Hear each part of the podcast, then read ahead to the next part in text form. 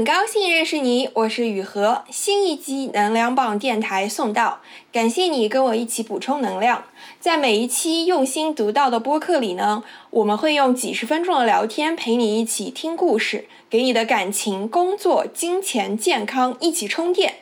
你可以在任何音频播客 APP 搜索“能量棒电台”，就能找到收听，请订阅哦。我一直免费创作了这么久呢，现在很需要你的支持，请加我的微信 yuhexyz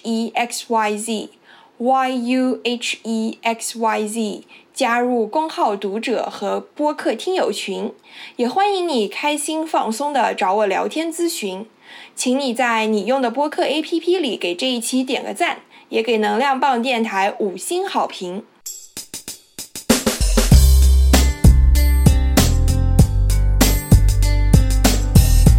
最近过得好吗？很久没有更新了。这一期呢是我一个人来说，那想和大家随便聊一聊。其实最近一段时间呢，我经常会收到一些留言，是问我怎么怎么瘦下来，怎么让身材变得紧致的，然后怎么会慢慢爱上运动的。所以呢，今天就想和和大家分享一下，我从啊疫情之后怎么开始，就是慢慢爱上运动，开始改变自己的身材的这个旅程。然后它不是一个非常简单的一蹴而而就的一个非常快的一个改变的过程，其实是一个非常平滑的、慢慢的改变，慢慢慢慢越来越了解自己的这么一个过程。好，那废话不多说，我就开始。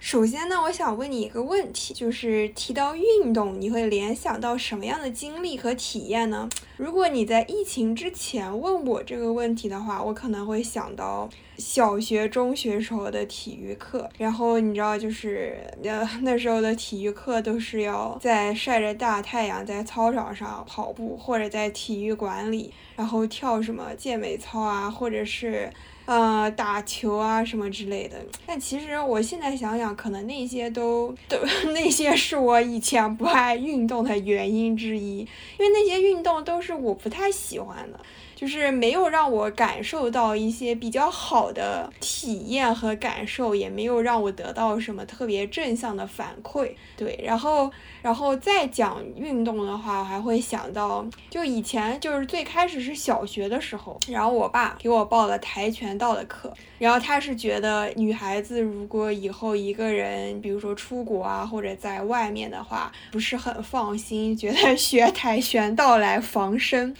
然后那个那个那个那个小时候的跆拳道那个老师呢，他特别特别喜欢给人拉筋压身，然后就是特别喜欢压腿这些，然后就让我觉得那个跆拳道的课非常非常痛苦，每天去上课就非常非常像要去就是像去受刑一样，所以那个课呢，我就上了一个暑假就没有再去上。所以这么来说，如果你在疫情前问我。提到运动会想到什么？哈，我可能会告诉你这些以前不太好的经历和感受。所以说呢，为什么会有会产生，就是会从一个不爱运动的人变成一个喜欢运动健身、爱上出汗的感觉的人呢？其实是因为有了新的体验，就是发现了一些。新的不一样的运动方式带给我了新的感受和正向反馈，所以这个就是为什么改变很难的一个原因之一。因为我们总是会用以前的经历和过去的感受来判断现在你要不要去做新的事情、新的体验。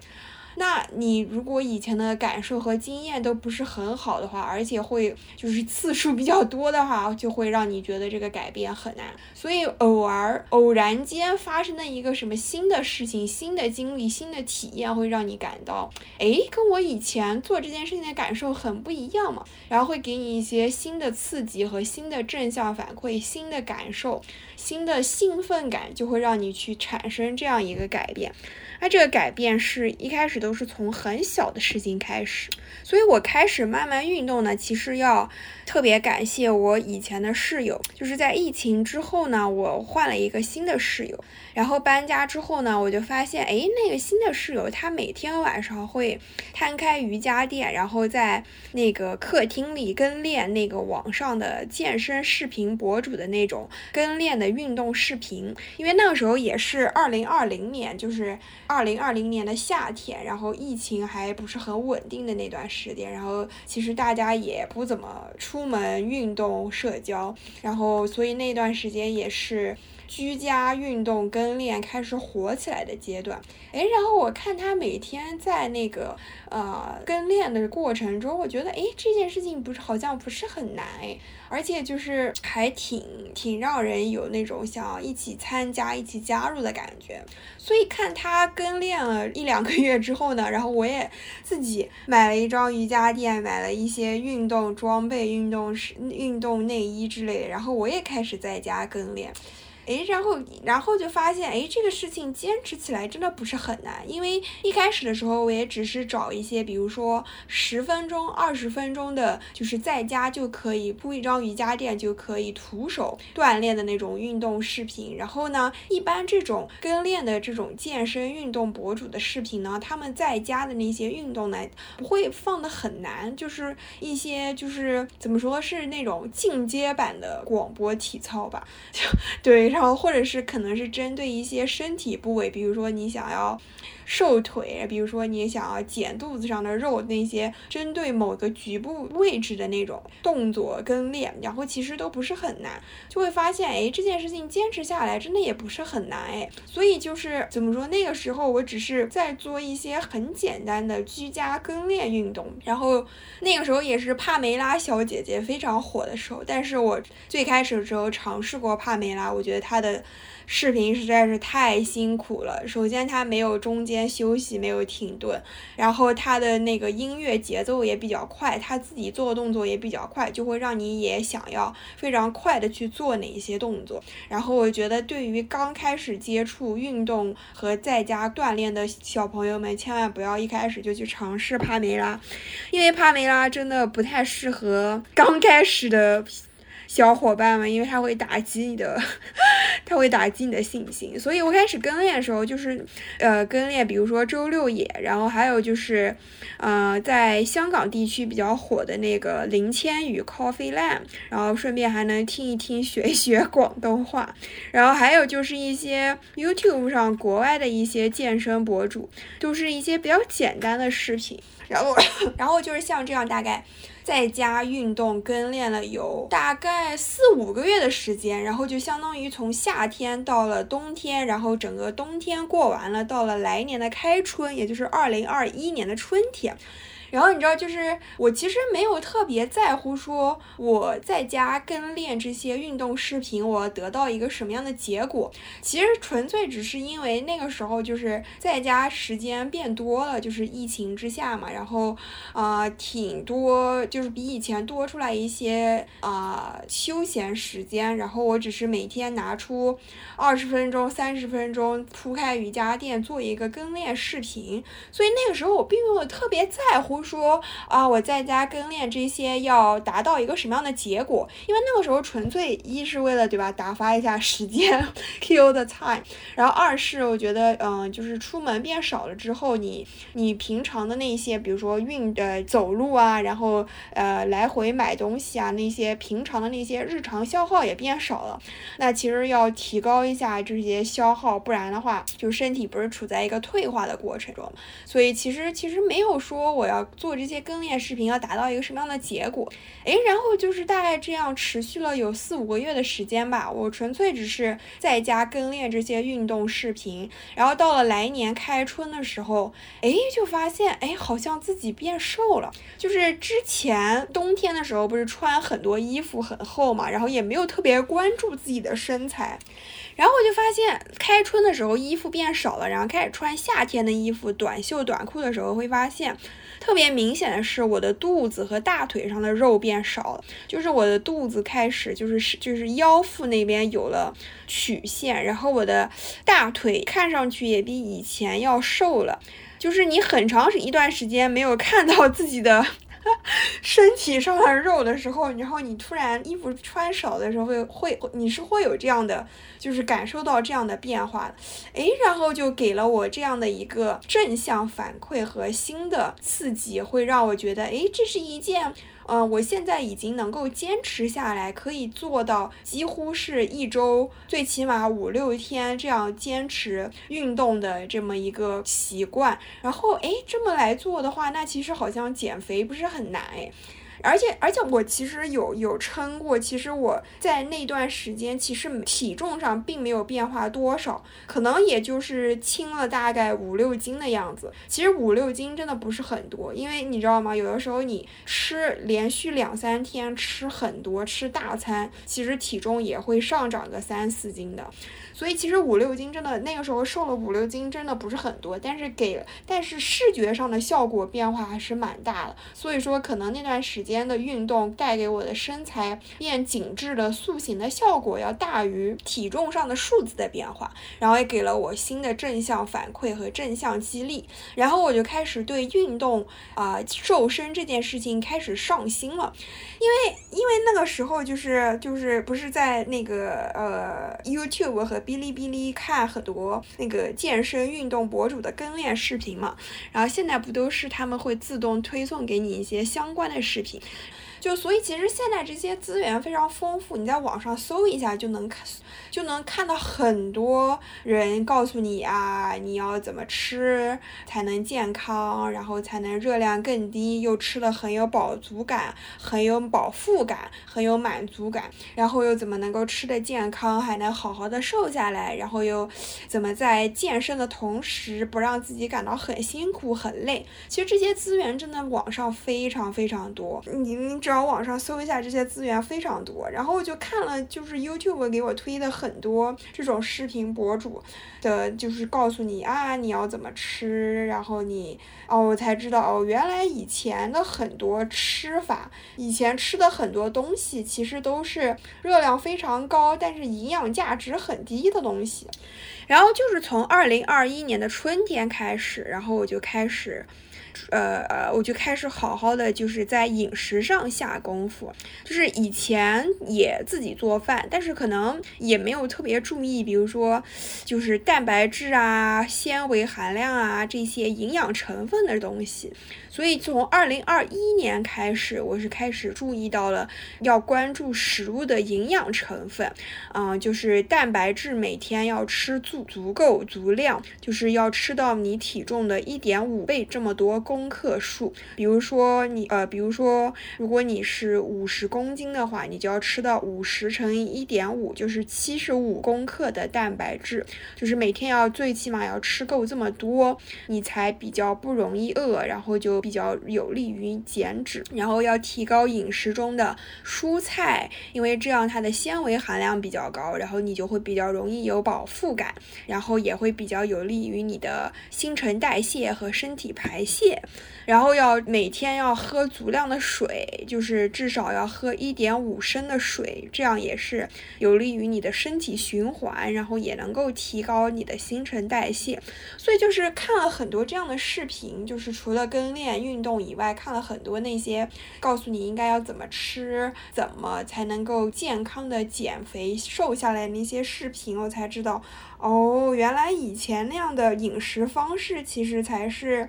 就是你没有瘦下来的最大的阻碍，所以我也是从二零二一年的春天开始，在饮食上开始下功夫，开始上心。然后其实改变饮食对于体重变化是效果非常明显的。我就记得我那个时候好像是从二零二一年的四月到六月，然后我是开始好好的计划自己的呃每天要吃的食物，就是蛋白质啊、蔬菜啊、主。食这些含量，然后就是尽量吃原形食物，就是说食让食物本来自然的样子，不要有太多加工程序。这样的话，它的营养保保存就是身体吸收也会比较好，而且就是它的热量也会比较低，有利于减脂瘦身。所以大概也就是两个月的时间，我只是比原来在居家跟练运动以外，只是自己在做饭和上嗯更加就是对于营养成分更加关注以后，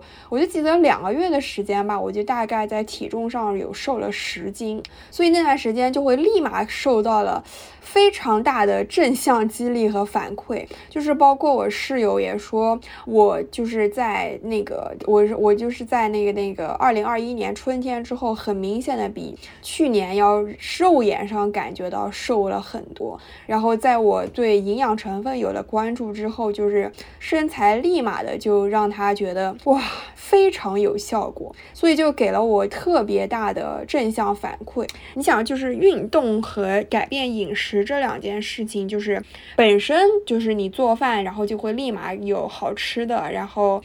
呃，又会带给你比较大的身材变化，就会这个结果它的激励就是它的可视化非常强，就那时候非常让我有成就感。你知道，就是嗯，就是那个时候疫情也反反复复的，然后很多事情就是疫情之后也比以前要变得进展很慢，然后在但是在运动和做饭这件事情上，会让我有非常强的正反馈、正激励，会让我。非常有成就感，会让我重新建立起我的生活方式和生活秩序，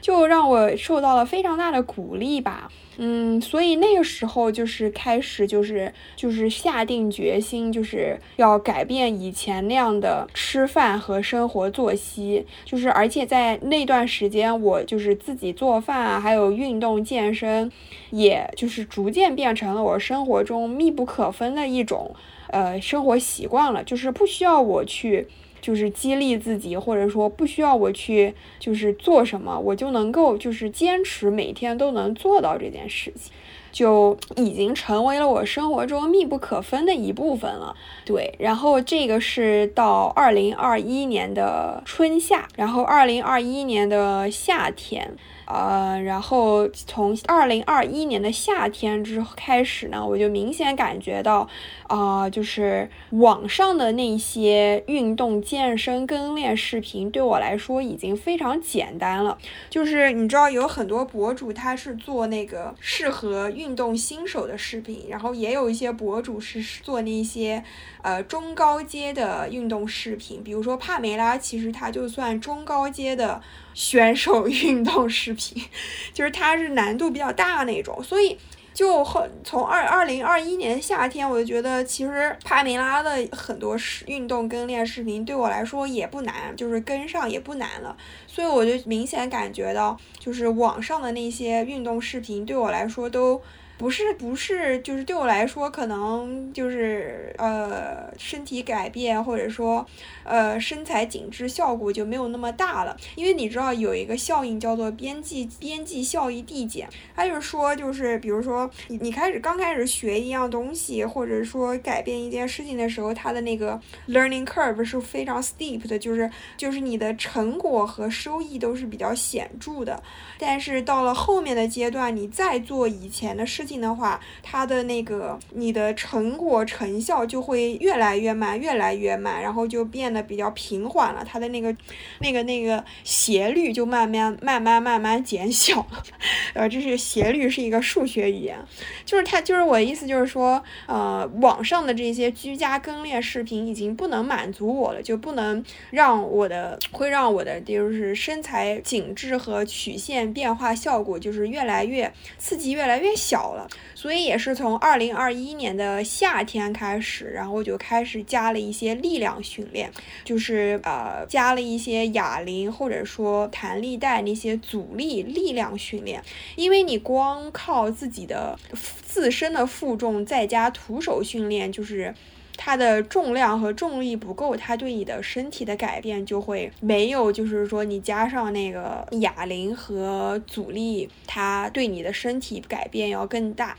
所以也是从那个时候开始，我就开始了阻力和呃健身房的运动。那说到这里呢，我就想先在这里总结一下，因为这个我觉得算是我开始运动健身的第一个阶段，就是主要是以居家跟练运动视频，然后加上改变饮食和生活作息为主。那在这个阶段呢，我想要说几个。呃，先说呃比较大的收获吧。嗯，首先呢，就是很明显改变饮食之后，我觉得我整个人的精神状态和情绪比以前要好。就是吃健康的食物，就是会让你就是比吃那些嗯可能高糖高油非常非常高热量的食物，会让你长期来说你的精神状态还有你的情绪能量要更好。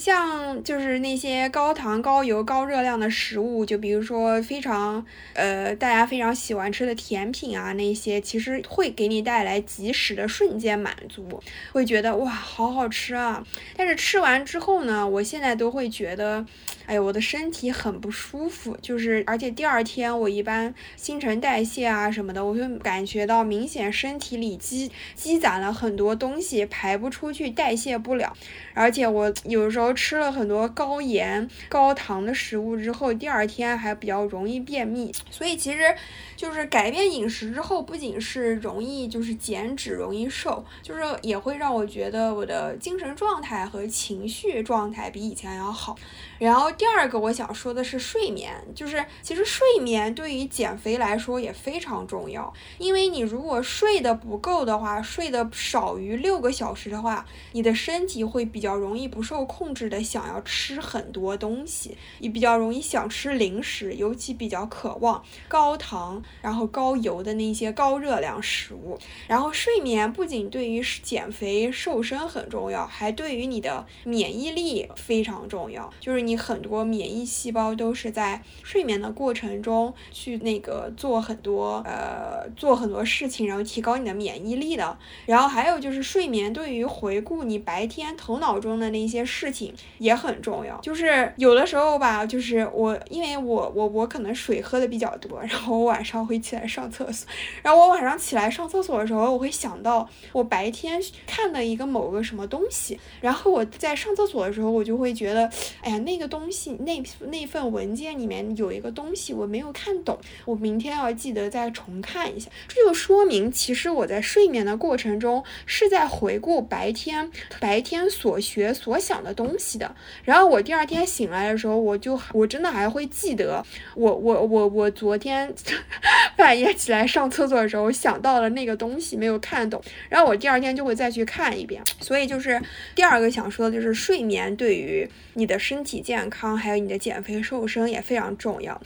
然后第三个想要说的就是。就是我，我其实之前是属于一个皮肤偏油性的人，而且我比较容易长痘痘。然后自从我改变了我的饮食，注意营养成分，然后比较多的开始自己做饭以后，我的皮肤从油性变成了中性，就是没有以前那么油了。而且我几乎也不怎么长痘痘了。当然，可能姨妈期的时候还是会长痘，但是这个是女性身体激素分泌没有办法。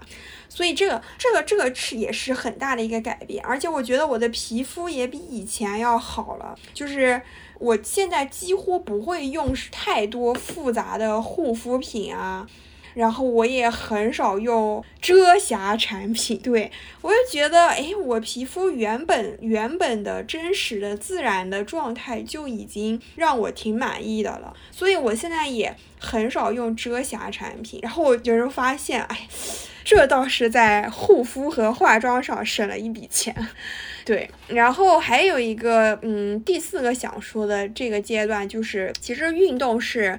呃，运动也是有受伤风险的，就是有一些，呃，有一些运动视频，就是那些运动博主的跟练视频，他有一些动作呢。你做呢，可能你刚开始做呢，可能会用错关节，或者说用错要发力的身体部位，会导致你，比如说第二天腰疼、脖子疼或者屁股疼，这就说明你的动作用错了要发力的部位。然后一旦发现这种情况呢，最好停止运动，最好要停停止到你的那个部位不怎么疼，再开始重新开始运动。不然的话，长期你的那些就是该发力的部位没发力，然后那些比较容易受伤的，像是腰啊、膝盖啊，然后脖子啊、颈肩啊这些地方受伤了，会非常非常麻烦。所以要注意，这个运动是有受伤的风险的。对，尤其。其是膝盖。我已经碰到身边好多同龄人都是膝盖有问题，膝盖疼。膝盖是一个一旦受伤就没有办法回到以前的这么一个部位，所以大家一定要注意膝盖，还有腰，还有颈肩，这个都是非常容易就是受伤的部位，也是现在人就是长期久坐特别容易受伤的部位。对，然后这个是我对于我的第一个阶段，my fitness journey。然后接下来就是进入到了我 fitness journey 的第二个阶段，从二零二一年的夏天到现在。然后其实到二零二一年的夏天的时候呢，那个时候我基本上就已经瘦了有十二三斤的样子。然后就基本上，其实我的 BMI 就是一个 BMI 是一个身高体重的一个指数，然后 BMI 一般在嗯十九以上。十九到二十五吧，这个区间是属于正常体重范围。所以到了二零二一年的夏天的时候，我的 BMI 就已经在二十左右了，所以就是在正常体重的偏低值了。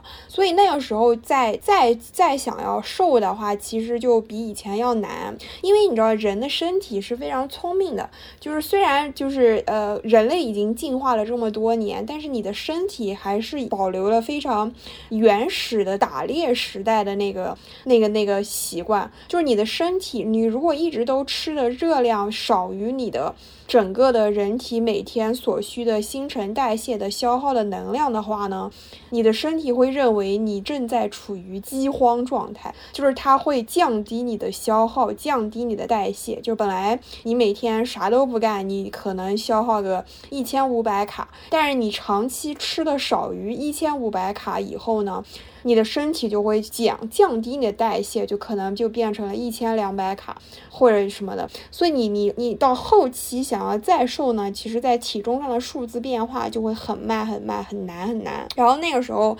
嗯，我也说了，我只那个那些网上的居家跟练运动视频已经不能满足我了，就是会让我觉得难度比较低，而且就是对于身材紧致的改变效果也比较小了，所以我就开始做一些。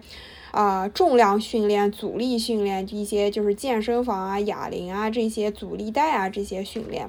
然后呢，呃，我觉得为什么我会觉得二零二一年夏天到现在是第二个阶段呢？因为。这个阶段，我觉得我已经不再关注就是减肥、瘦身、减脂本身了。就是你知道吗？我不再关注数字上的变化了。就是我会觉得我其实这样的身材、这样的身体，我已经很满意了。尽管可能从数字上来说，就是很多人追求啊什么好女不过百什么之类的这种，我我觉得没有必要，就是说追求一个体重上的数值的一个非常低的数字。因为你想，每个人看到的是你这个人本身，是看的是你这个人的本来的样子，你的身材、你的身体的样子、形状、轮廓，不是说每个人都背一个体重秤，然后去看啊，你今天多少斤，是吗？对，所以没有必要去纠结在乎体重数字。然后从那个阶段开始。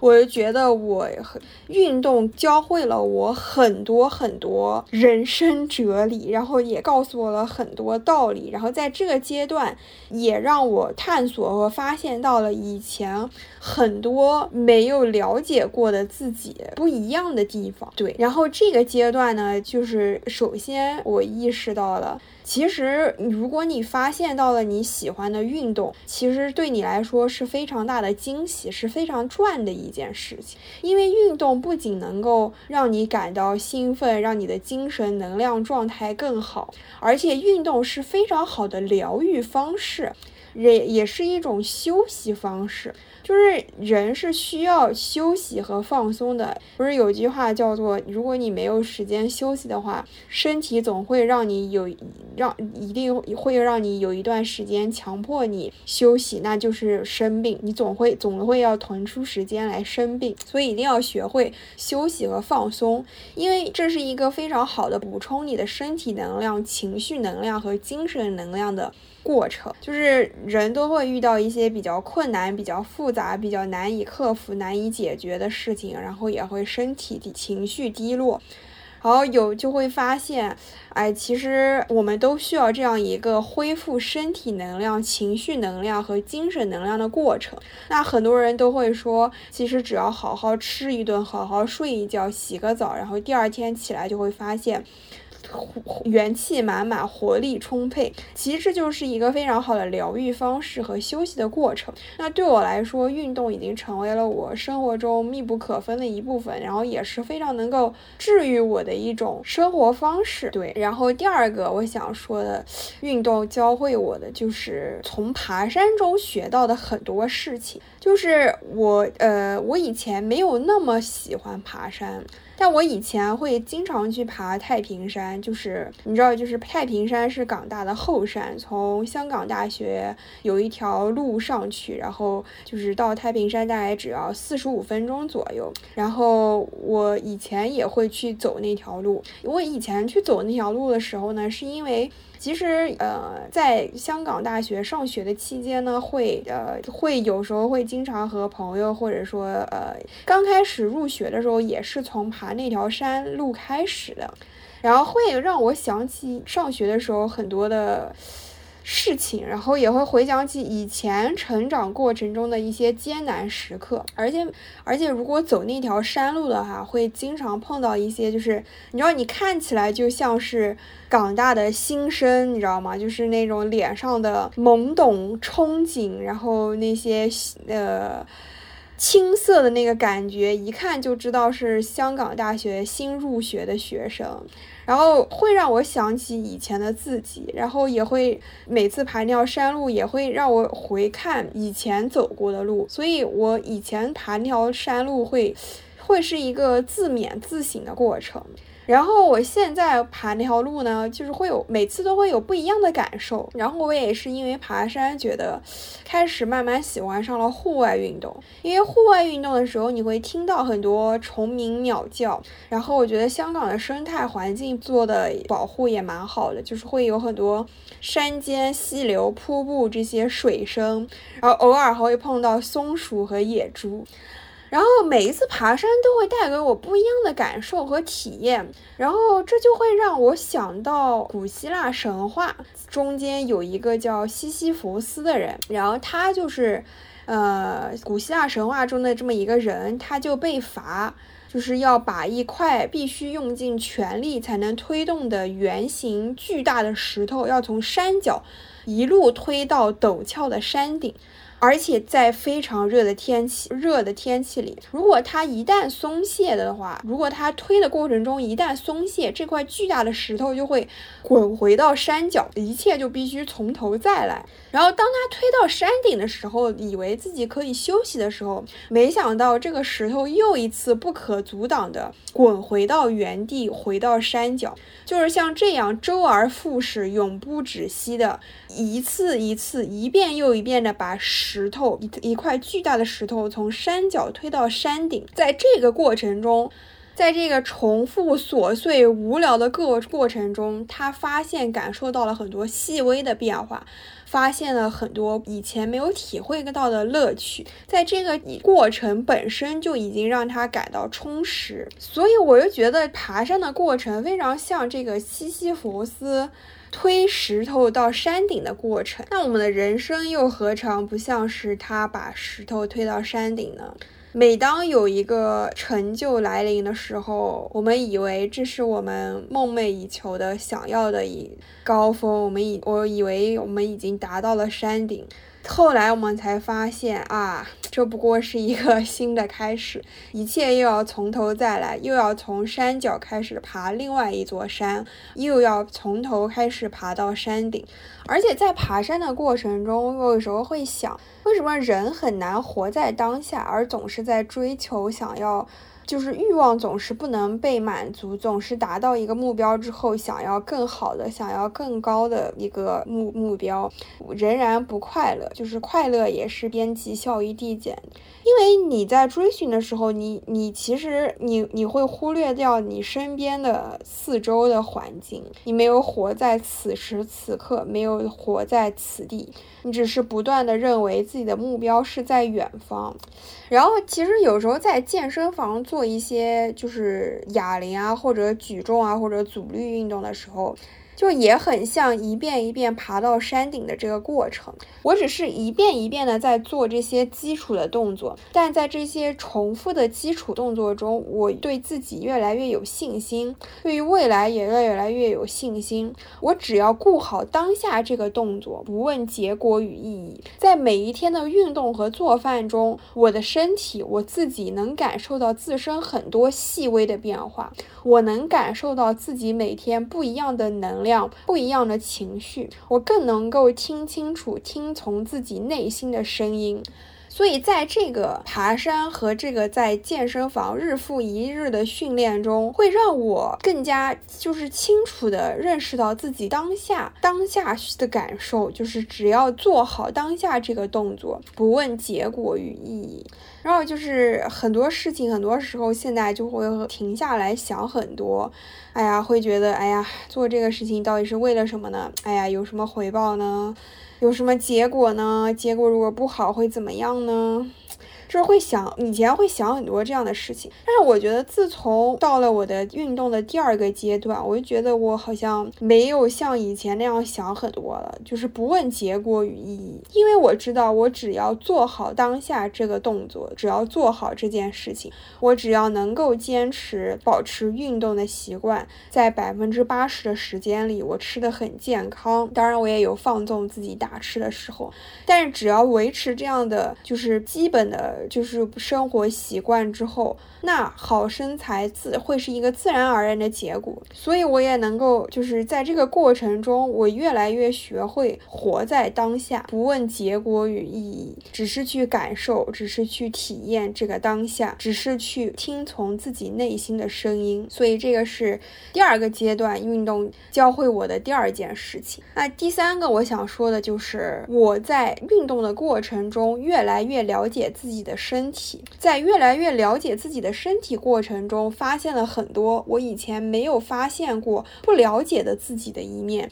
同时我也通过让身体更舒服，来更加好好的爱护自己。那比如说，为什么我会说我越来越了解自己的身体呢？就是从饮食这件事情上来说，就是以前并不知道啊，我们现在吃的很多主食是精致碳水化合物，比如说米饭啊、面条啊，再比如说蛋糕啊、面包啊、馒头啊、包子啊，这些其实都属于精致碳水化合物。然后我以前不知道，原来是这些精致碳水化合物让我吃多了之后会犯困。我以前还以为我犯困可能就是因为没有睡好或者什么，原来现在才发现其实跟饮食也有很大的关系。我就慢慢的很少去吃那些精致碳水化合物，很少去吃蛋糕、面包，因为我知道这会让我的身体不舒服，会让我很难受。那我为那我不会去为了追求一时的。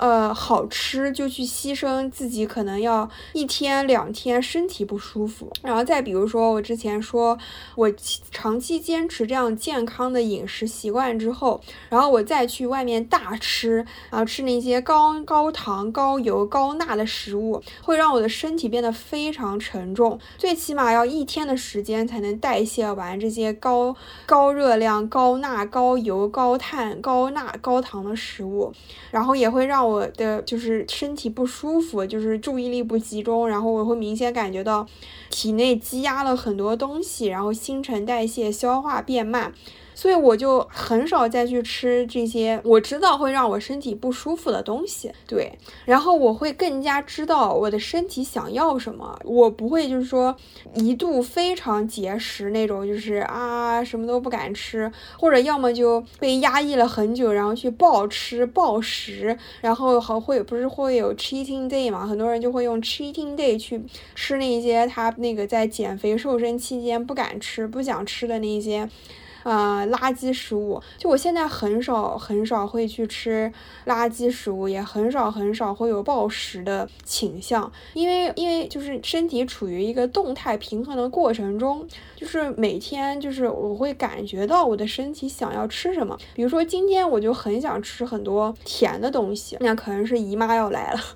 这是女性身体激素原因，所以这个也不是我能控制的，那我为什么要去控制它呢？我就听从我自己的身体的声音。我身体告诉我，我今天想吃很多甜食，那我就去吃甜食。甜食也有健康的，比如说水果，很多水果的含糖量很高。再比如说，我喜欢吃红枣，那红枣也很甜，那我就去吃这些稍微健康的这些原型食物，就是甜食。那我想吃甜的，我就去吃甜的，而不是说我想吃甜的，哦，今天就疯狂吃一堆蛋糕，去吃奶茶，去吃那种加了糖的奶茶。我不会，我现在不会去做这样的事情，因为首先我我我我没有这种就是暴食的倾向，因为我没有去压抑我的身体，说啊，为了瘦到某一个数字，为了瘦到一百斤以内，我一定要怎么怎么样，就我现在不会去这样想，然后我也不会说。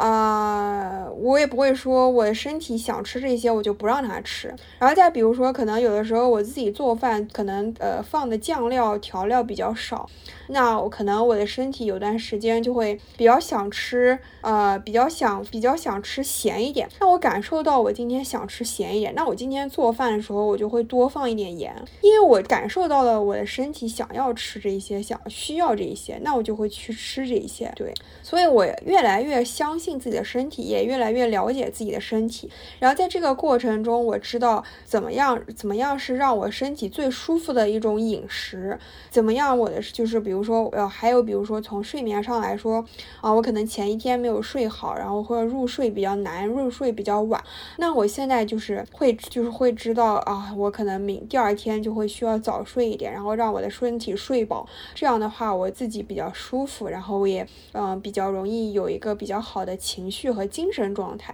那我觉得其实让自己的身体舒服是爱自己的基础。对，然后这个是运动教会我的第三件事情。然后第四件事情是 body mind connection，就是身体和大脑的连接。就身体真的非常非常聪聪明，一定要相信你的身体，你的身体什么都知道。就比如说，如果有时候你非常非常紧张，就非常非常焦虑的时候，你的身体真的什么都知道，它会。它会就是会，你的身体就会让你产生很多东西去，比如说很多时候就是你是情绪性进食，就是人在非常非常焦虑的时候会想吃很多东西，或者说特别是当你完成一件事情松了一口气的时候，也非常想吃一些好吃的甜食或者垃圾食物来放松心情，来犒劳自己。所以说，一个是你特别焦虑的时候，一个是你。做完什么事情松了一口气的时候，这两个是你特别容易，就是特别特别容易去就是暴食的时候。然后这个时候，如果你想吃，你就去吃，就是不要去压抑这样的情绪。然后，所以说我为什么说 body mind connection 呢？就是很多时候其实不是你的，不是你非常累，或者说你的这你要经历的这件事情非常难，或者说你的生活非常困难，让你感到累。很多时候只是你的身。身体累了，这个身体累了是什么意思呢？比如说我前一天没有睡好，所以我今天感到非常疲惫。但我今天感到非常疲惫，并不是因为我今天的工作没有做好，并不是因为今天谁谁谁对我的态度不好，也并不是因为我今天做错了什么事情让我感觉到非常累，只仅仅只是因为我没有睡好，导致了我身体感到非常疲惫、非常沉重，所以我觉。得非常累，所以这个归因一定要归因正确，会让你非常会让你感到非常的轻松。就你不会去责怪别人，也不会去责怪某件事情，也不会去抱怨啊，为什么人生会是这样？为什么疫情之下会是这样？所以说，这个会让我感觉到，很多时候只是因为我的身体感感到累，我需要休息，我需要去睡更多，我需要去吃。更多能量，因为食物是一种能量来源，就像汽车没有加满油，它没有办法往前走一样。我需要吃好睡好，来保证我的身体能量，来保证我的身体不会感到那么累。所以说，为什么我说一定要 body mind connection，要去相信、信任你的身体，因为你的身体真的什么都都知道。然后我想还要在这一点。上再举一个例子，比如说。就是女生特别清楚的一点，就是大姨妈前后的时候，身体变化非常大。就比如说大姨妈来之前，然后你的身体会比较容易水肿，然后特别想吃甜食，然后也非常容易感到饿，然后食量也比以前大。啊，这个时候就不要去压抑这些，因为这个是你的身体要经历一个。就是姨妈期这么一个变化，那它就需要这些东西，你就要去补充满足这些能量，对，然后再到姨妈走了之后，你会明显感觉到身体比姨妈期要轻松很多，然后这个也是你身体非常正常的一个循环过程，对，不要去压抑它，也不要想着要改变它，就好好接受接纳这个过程。然后还有一点，body mind connection 在运动上的表现就是，当你想要就是。比如说，你很多人想要自己的马甲线，比如说很想要自己比较浑圆的臀部，或者说你想要你的手臂。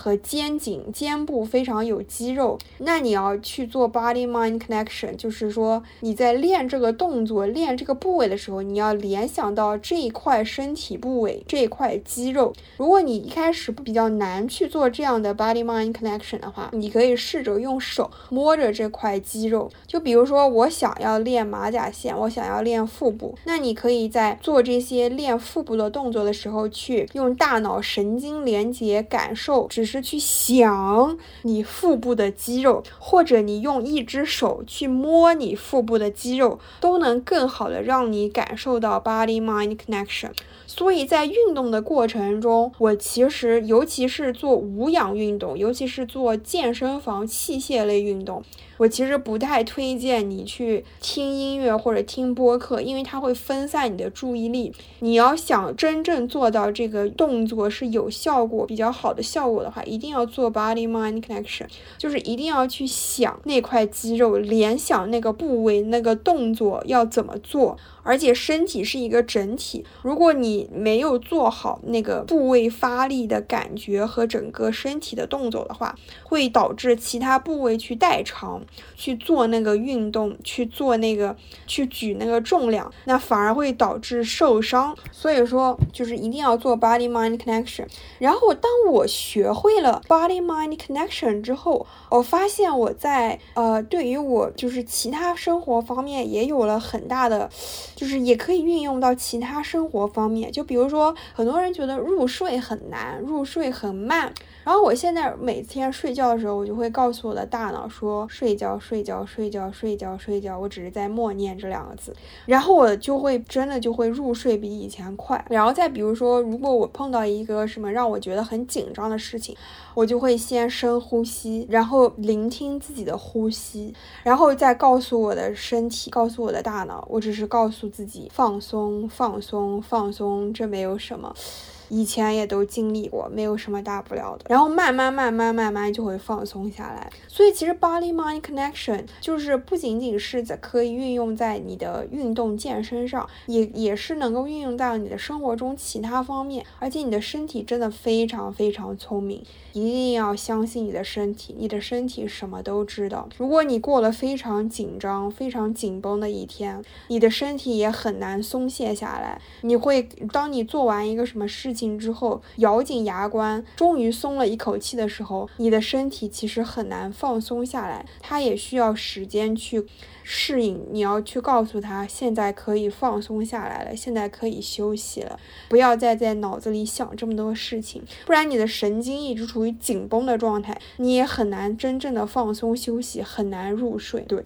然后这个是身体搞呃运动教会我的第四件事情，然后运动教会我的第五件事情就是为了发展肌肉，人可以通过健身来锻炼自己。那么同理，你的人生中遇到的这些困难，其实也就像健身房的那些器械、那些哑铃、那些重量、那些举重，它只是在打破你原来的肌肉纤维结构，去发展出你新的身体、新的肌。肌肉组成，新的身体能量能够发展出你的内在力量。所以不要害怕困难，你就把那些困难想象成那些为了锻炼身材、为了长肌肉、为了让身材更紧致的那些哑铃、那些举重、那些器械。它只是为了让你发展出，为了发展出能够让你更好的发展出你的内在力量，为了打破你之前的那些习惯，为了打破你之前的肌肉记忆，长出新的这个叫什么肌肉和能量。对，然后最后最后想说的就是。女生呢，千万不要害怕练出肌肉，真的不要害怕练成金刚嘎芭比，因为从女性的激素水平和荷尔蒙的角度来说，女性想要练出肌肉真的非常非常非常困难，所以千万不要害怕去运动，千万不要害怕健身房，因为女生想要练出肌肉真的非常非常非常非常难，对。所以呢，这个是从二零二一年的夏天到现在，可能从二零二一年的夏天，我在体重上的数字变化可能也只是大概四五斤、三四斤的样子。但是呢，我的身材改变的外观来看，有了很大的改变，就不仅仅是见到我的人都觉得我身材变化很大，就是从照照片上也能看出很大的变化。所以这边呢，再说一下，再提。醒一下，千万千万不要只在乎体重数字，没有人会每天抱着一个秤去称你的体重，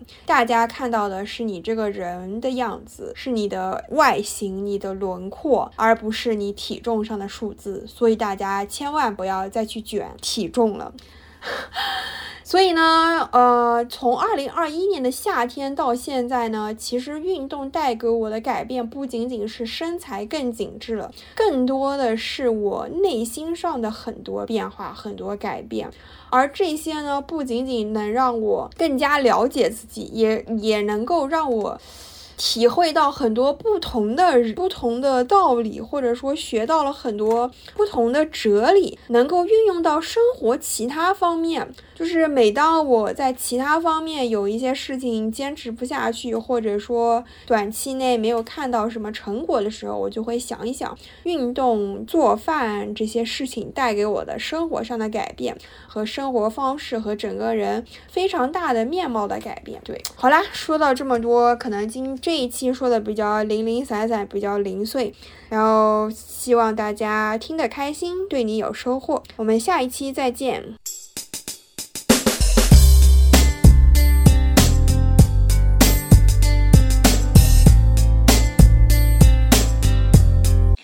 这一集能量报电台到这里就结束了。如果你有什么想法或者评论，请在下面给我留言。如果你觉得聊天内容对你的朋友也有帮助，也请转发语音给你的朋友。你可以在任何音频播客 APP 搜索“能量棒电台”，就能找到收听并且订阅这个播客。也请你在你用的播客 APP 里给这一期点个赞，也给能量棒电台五星好评。我一直免费创作了这么久呢，现在非常需要你的支持，请加我的微信 yuhexyz，加入公号读者和播客听友群。我再说一遍，微信是 yuhexyz，欢迎你开心放松的找我聊天咨询。我们下一期能量棒电台再一起充电。